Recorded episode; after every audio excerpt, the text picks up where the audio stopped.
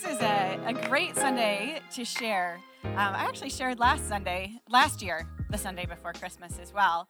And I love this time of year. You know, the, the kids are down to two, two windows in their advent calendars this morning, right? They have one window left. And of course, my kids' advent calendars are, they're chocolate this year. Uh, we didn't get super creative. There is a Lego one, but it's, you know, you got to plan ahead. Um, and you get to this part of the year, and there's so much anticipation and expectation. And some of it's with excitement.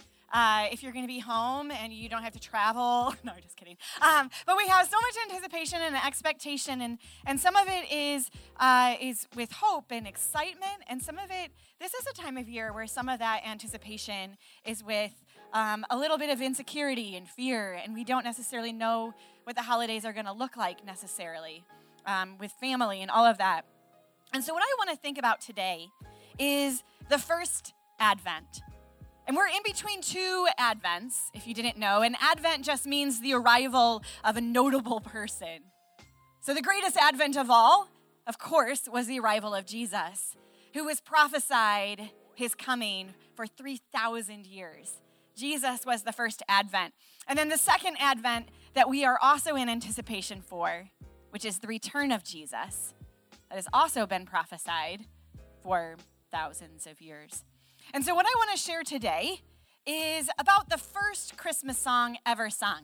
And when you think of the first Christmas song, um, you might think of Hark the Herald. Of course, I don't know if the angels actually sang Hark the Herald.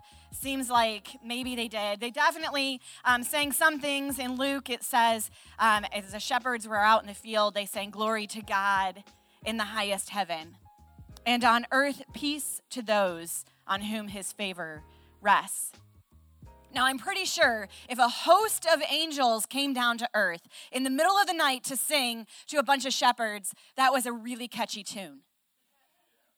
So I'm assuming in my imagination that as the shepherds traveled into Bethlehem to worship at Jesus' feet, they might have been humming that tune that the angels sang to them. And it was on their hearts glory to God in the highest heaven and peace on earth to those in whom his favor rests. And how much more would you feel like the favor of God rested on you if a host of angels appeared to you in the middle of the night?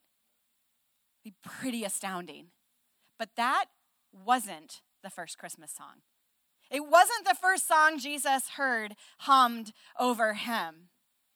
Because we know that babies can hear us in the womb. And so the first song that Jesus probably ever heard was the song that Mary sang over him when she saw Elizabeth. So let me give you some context of this story.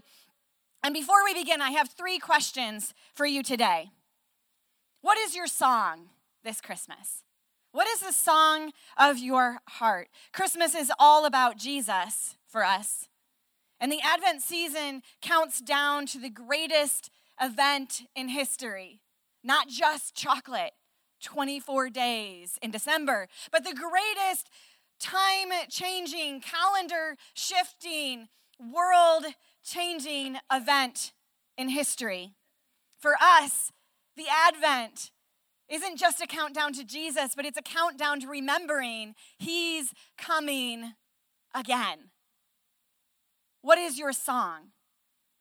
And then as we think about His second coming, we think about it with so much hope because we know what He has already done. Now, Mary and the shepherds, they had no way of fathoming what Jesus was actually going to do. They had ancient prophecies from Isaiah and Jeremiah, and they had an anticipation, but they had no idea how this man was going to change history. But we do, because he's already changed our lives if we have recognized and believed in Jesus. Jesus did arrive and he did change the course of history.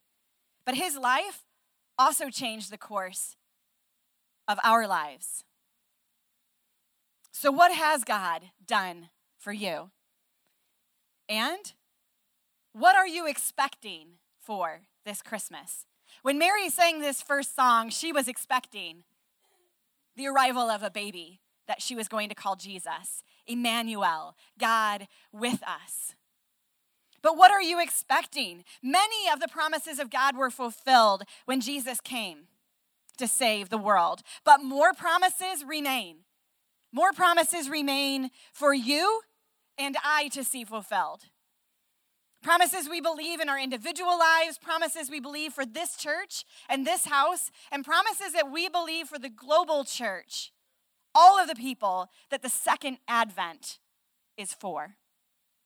So I want to share with you um, briefly, we're going to go through this today, the first song that was ever sung in anticipation of the Advent. The first song sung in reflection of the amazing God who sent his son because he saw you and he loved you. So, after a thousand years of spiritual silence, Israel had fallen. 28 generations had come and gone since David. Israel was in the north, Israel was split after Solomon, and Israel in the north fell to Assyria. Judah in the south was defeated by Babylon. In this 1,000 years, Babylon was defeated by Persia. Are you guys ready for ancient Near East history? All right. Babylon was then defeated by Persia and the Persian Empire was then defeated by Greece and Rome. Remember, I think this is like sixth grade, sixth grade history. And during the time of the Persian Empire, before Rome came along, the Jews were allowed to return to Jerusalem. But Jerusalem was never the same as it was in David and Solomon's years, a thousand years before Jesus came.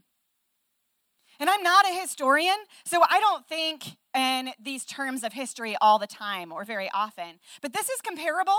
So, Mary, thinking about the thousand years of silence, this is comparable to us today to thinking about 1000 AD, a thousand years ago from us. And us standing today in hope of the promises spoken to a pope a thousand years ago.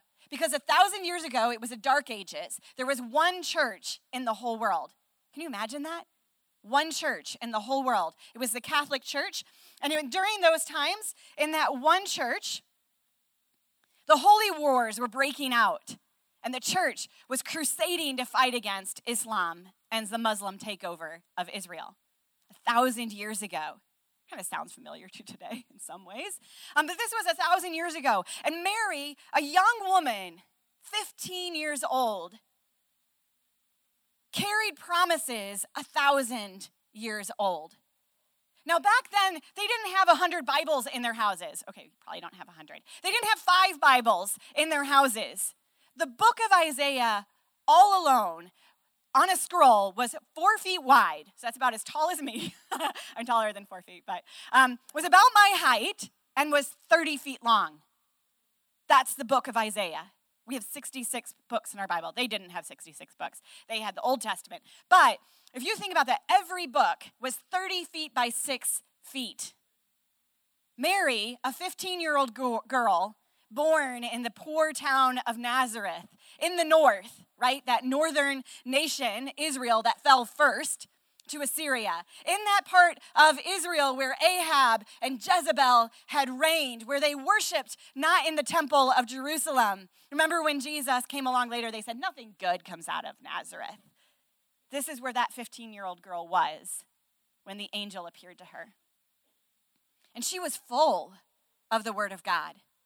I don't know how she was full of the Word of God. At 15, she didn't have a 30 foot by 15 foot scroll at home that she could read every day. I get up in the morning and I have the ease of my Bible, and if that's too heavy for me, I can read the Word on my phone. and she didn't have any of that. So, where did she hear it? The only place you could hear the Word of God was when it was read in the temple. This was a 15 year old girl who hung out in the temple enough that when she was intercepted by the Holy Spirit, she sang a song that had been sung before. And she sang a song that reflected on the prophet Isaiah. And she sang a song that reflected on the coming of another prophet, now a thousand years before her. And she didn't sing the song word for word like the song of Hannah.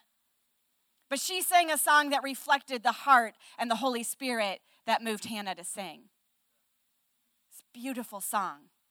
And it was a song of hope, of hope that she, as a 15 year old girl, had no idea. She had no right to hope in. But she sang a song in hope. So when you're 15 year, years old and you're a young woman and you're unmarried and you're pregnant out of wedlock, at a time when they stoned people for disobeying their parents, you're going to get out of town. and so what do you do? So she did. She got out of town and she went to visit her supernaturally pregnant family member in another town. So she went to visit Elizabeth. And her cousin, maybe we'll just say cousin because it's easier because we don't really know their exact relationship.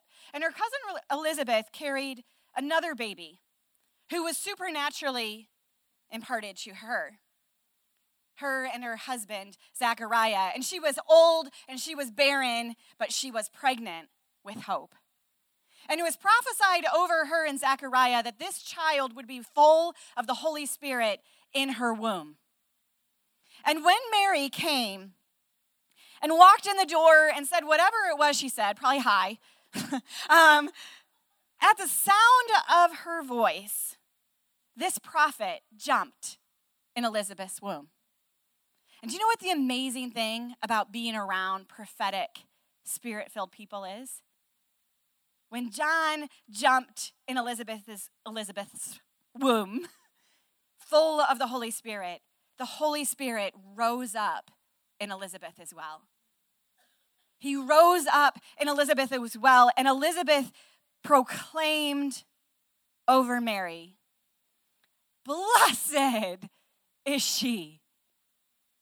Blessed is she who has believed that the Lord would fulfill his promises to her. And I think in that moment, Mary, she'd come on a long journey. She'd walked in the door of her family member's home. She'd said hello, and a Holy Spirit moment broke loose. And if we can go to the next slide, this is what she cried out. I bet she fell to her knees. And this is what she said Oh, how my soul praises the Lord. How my spirit rejoices in God, my Savior. For he took notice of his lowly servant girl. And from now on, all generations will call me blessed. For the mighty one is holy, and he has done great things for me. He shows mercy from generation to generation to all who are in awe of him. His mighty arm has done tremendous things. He has scattered the proud and haughty ones. He has brought down princes from their thrones and exalted the humble. He has filled the hungry with good things and sent the rich away with empty hands. He has helped his servant Israel and remembered to be merciful to Abraham and his children forever.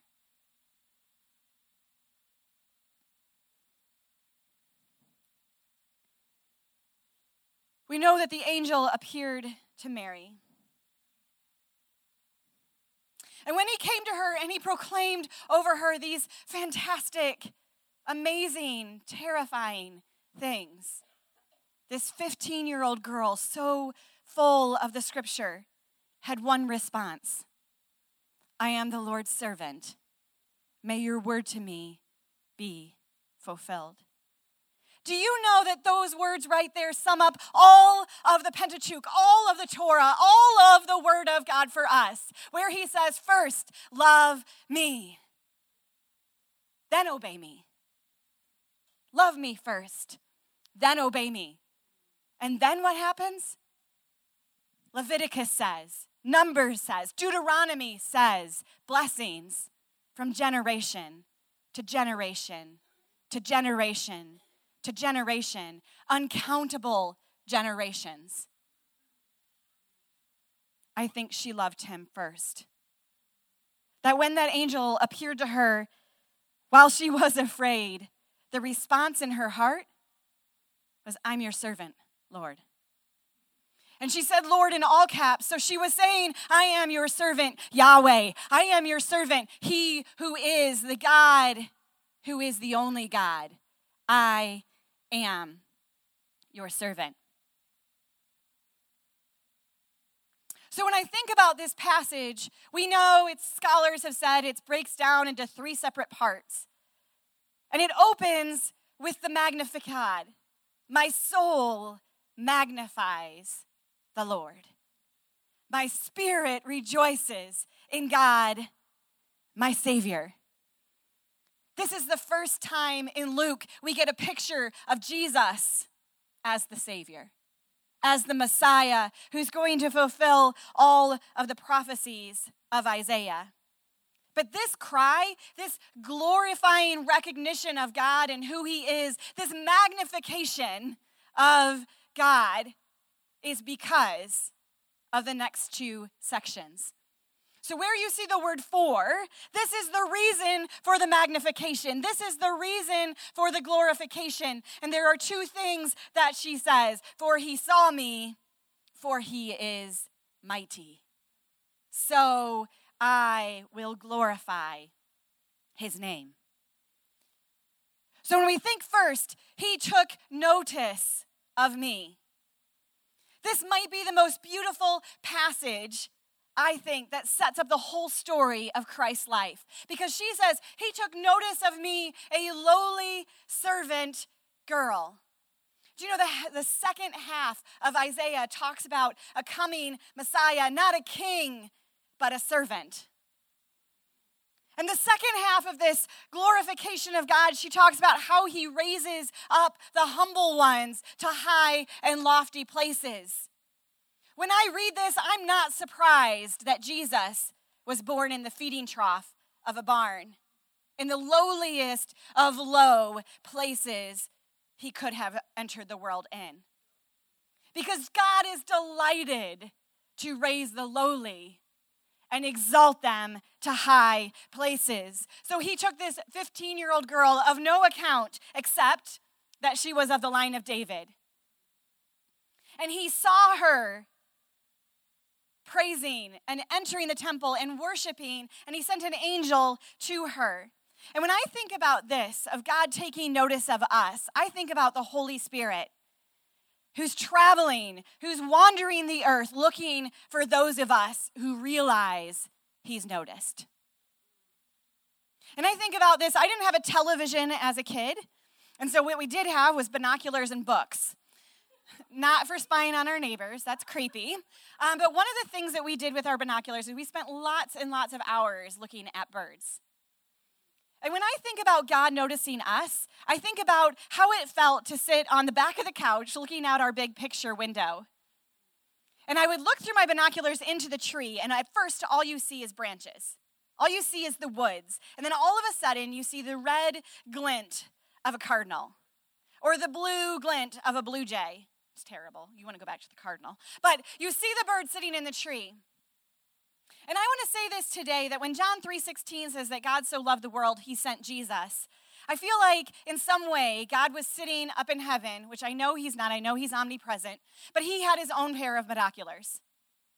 And that day, when he called on Mary, he was looking through his binoculars and he was looking into the forest and he saw you. He noticed you. And he noticed you. And he saw you. And he noticed you. And he noticed you. And you. And you. He noticed you when you weren't looking for him. He noticed you when you didn't love him.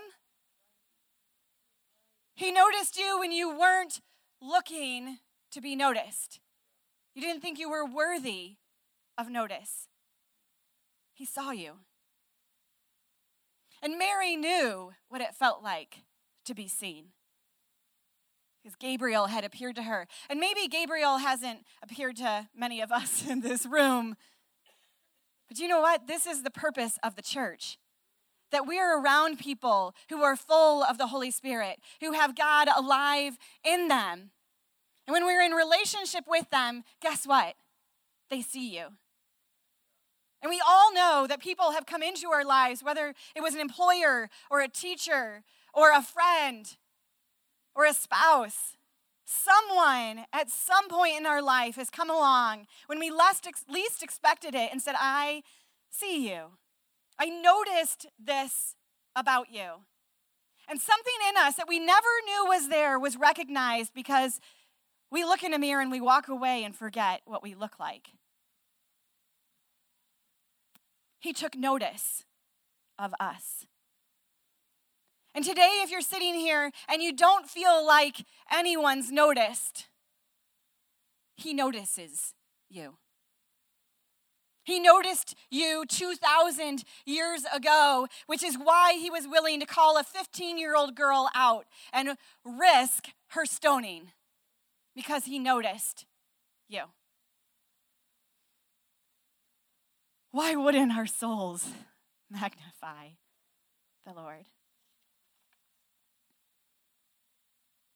He took notice, and then he does great things for us.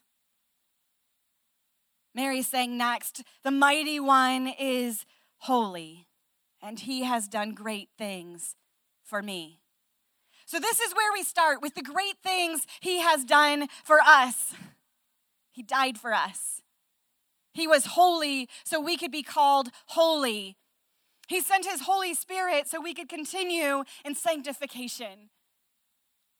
He has done great things for me. But even more so than the great things he's done for me, because I'm only a little tiny piece in this massive narrative throughout history, he has done great things for all his people. His mighty arm has done tremendous things. He scatters the proud and haughty ones. He brings the princes down. So Mary first reflects her overwhelming amazement at God choosing and seeing her. Then she reflects on why this is so amazing. Because God is amazing.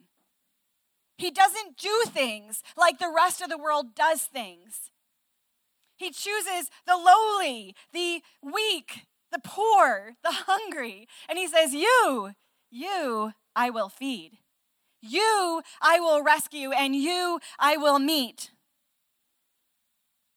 Generations before Mary, Israel had told the stories of God's mercy, passed down from David and Solomon to the days of Josiah. When Josiah came back and rebuilt the temple. And it's great. He did so many great things for the nation of Israel. And before David came, another prophet was born. We'll say about 2,000 years before Jesus. Actually, it was a 1,000. That's fine. And this prophet was both judge of Israel and a prophet and an anointer of kings. Samuel, that's who that was, came into the world with a song that was so similar sung over him by his mother, Hannah, when he was in her womb. Now, of course, I know the story of Hannah really well, um, but for those of you who don't know the story of Hannah, Hannah was beautiful, and she was married to a man who had another wife, and her husband loved her the most. We hear this story throughout the Bible, I think of the one wife that gets loved but ends up barren, and the other unloved wife who has all the kids and really is kind of a snotty second wife. I think this is why we only have one wife anymore. You don't have the snotty second wife scenario. Um, but Hannah, the second wife, was so snotty to Hannah. I'm sure snotty is the Hebrew word, that's the direct translation. She was so awful to her that she actually cried out to God and said, Silence my enemies. This wasn't a nice home to live in. And the worth of a woman 3,000 years ago was dependent on her offspring. And it was the children that she bore that were going to take care of her in her old age. because she was probably going to outlive her husband. He was going to die at 40, so it wasn't like, you know, living that long. But, um, and so Hannah was barren and she cried out to God. And they were in Jerusalem at the temple, leaving a sacrifice. And it, her husband always gave the other wife and all the kids, you know, their portions to sacrifice before the Lord. And he gave Hannah a double portion. And with this double portion, she went into the temple and she just started weeping and crying out before God. And she was like praying the way that we do in charismatic churches, where like her mouth is moving, like. And her husband looks over and is like, What is wrong with you? Are you drunk? Stop drinking. And she's like, No, I'm not drunk. I'm crying out to God. And in that moment, God heard her. And in that prayer, she promised to God, If you could just send me a son, I'll give him back to you. A thousand years before Mary had a son, that she knew she was going to give back to God. Hannah had the same cry just give me this son. And so God gave her Samuel, probably the mightiest prophet in Israel's history. He changed the role of prophets because up until Samuel, prophets didn't anoint kings because Samuel anointed the first two. so he was the first one. Um, so he anointed Saul and he anointed David. And when Hannah went to the temple after Samuel had been weaned, she's going to give her only son. This is the only chance she has at motherhood away. This is what her heart cries out to the Lord. And you can turn to it because I know my slides uh, shifted when I went from uh, Word and Windows to Mac. Um, but this is what she cried out in Samuel 2 1 through 10. My heart rejoices in the Lord. The Lord has made me strong. Now I have an answer for my enemies. I rejoice because you rescued me. No one is holy like the Lord. There is no one beside you. There is no rock like our God. Stop acting so proud and haughty. Don't speak with such arrogance. For the Lord is a God who knows what you have done, and he will judge your actions. The bow of the mighty is now broken, and those who have stumbled are now strong. Those who were well fed are now starving, and those who were starving are now full the childless woman now has seven children, and the woman with many children wastes away. The Lord gives both death and life. He brings some down to the grave, but raises others up. The Lord makes some poor and others rich. He brings some down and lifts others up. He lifts the poor from the dust and the needy from the garbage dump. He sets them among princes, placing them in seats of honor. For all the earth is the Lord's, and he has set the world in order. He will protect his faithful ones, but the wicked will disappear in darkness. No one will succeed by strength alone. Those who fight against the Lord will be shattered. He thunders against them from heaven. The Lord judges throughout the earth. But he gives power to his king, and he increases the strength of his anointed one. There's no king in Israel when Hannah sings this song. Hannah is singing about you and me. Hannah is singing about the lowly of spirit, the humble, those who recognize their own broken states and are therefore confounded and puzzled that this magnificent God sees us.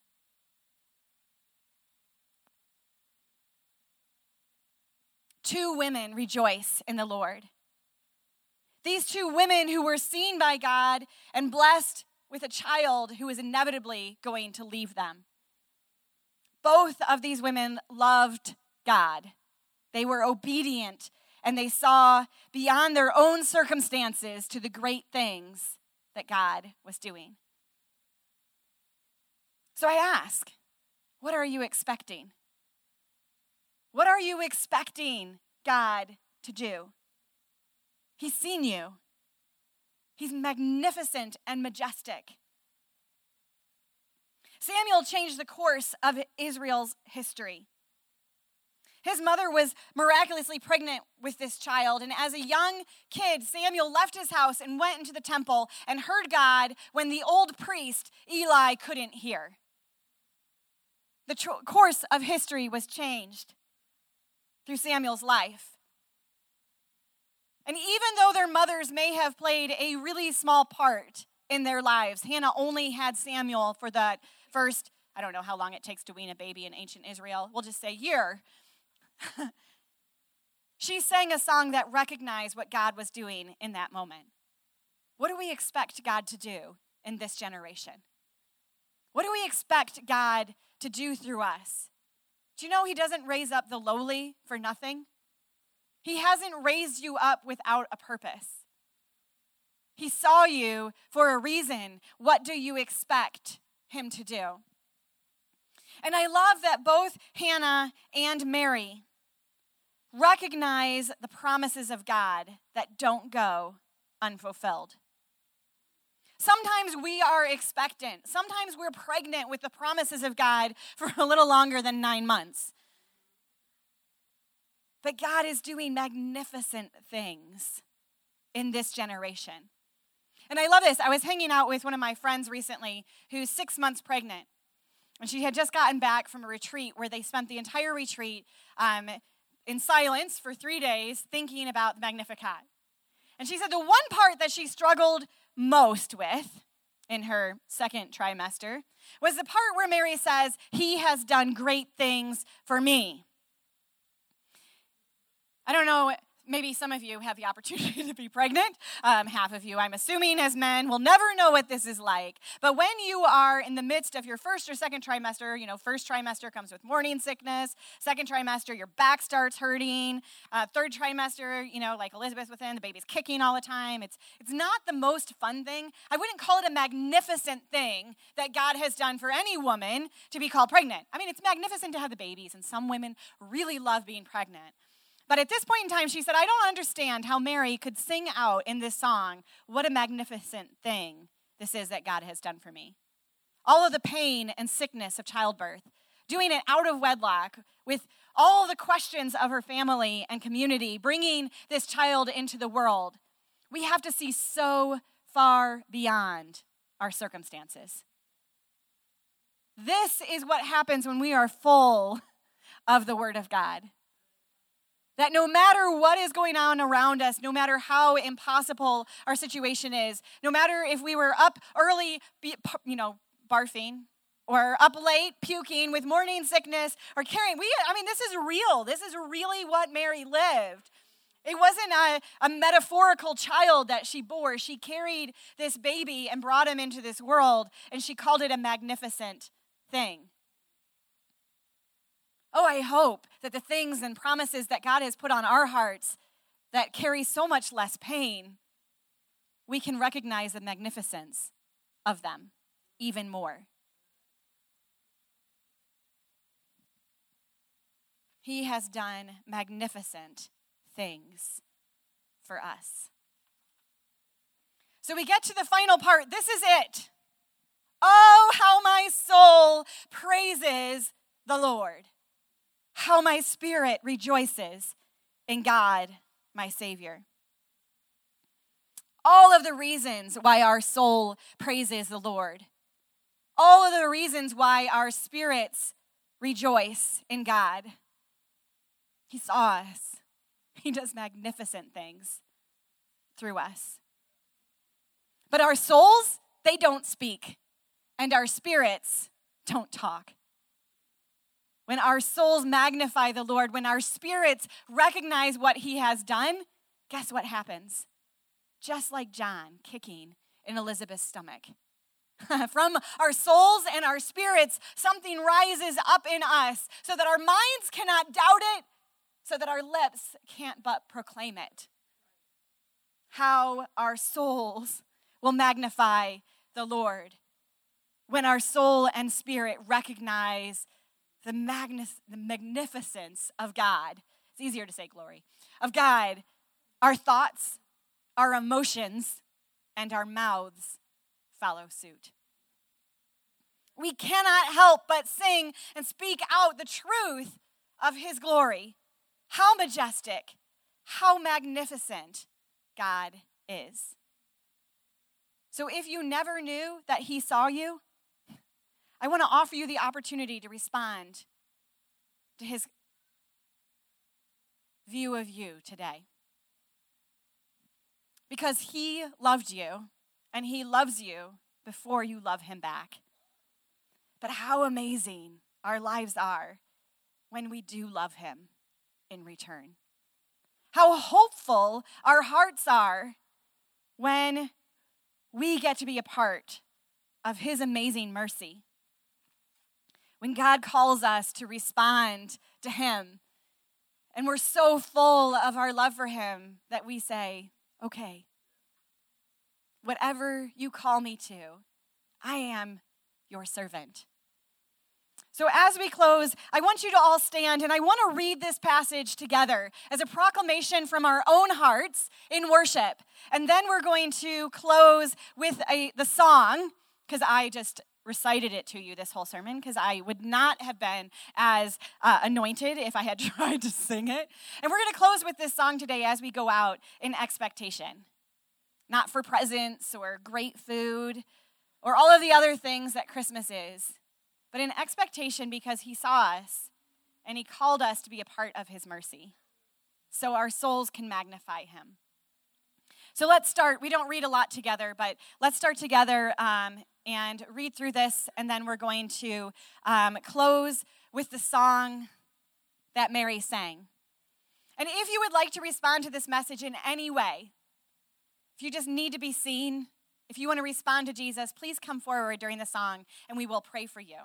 So, first, let's read this together. Oh, how my soul praises the Lord, how my spirit rejoices in God my Savior. For he took notice of his lowly servant girl, and from now on, all generations will call me blessed. For the mighty one is holy, and he has done great things for me. He shows mercy from generation to generation to all who fear him. His mighty arm has done tremendous things. He has scattered the proud and haughty ones. He has brought down princes from their thrones and exalted the humble.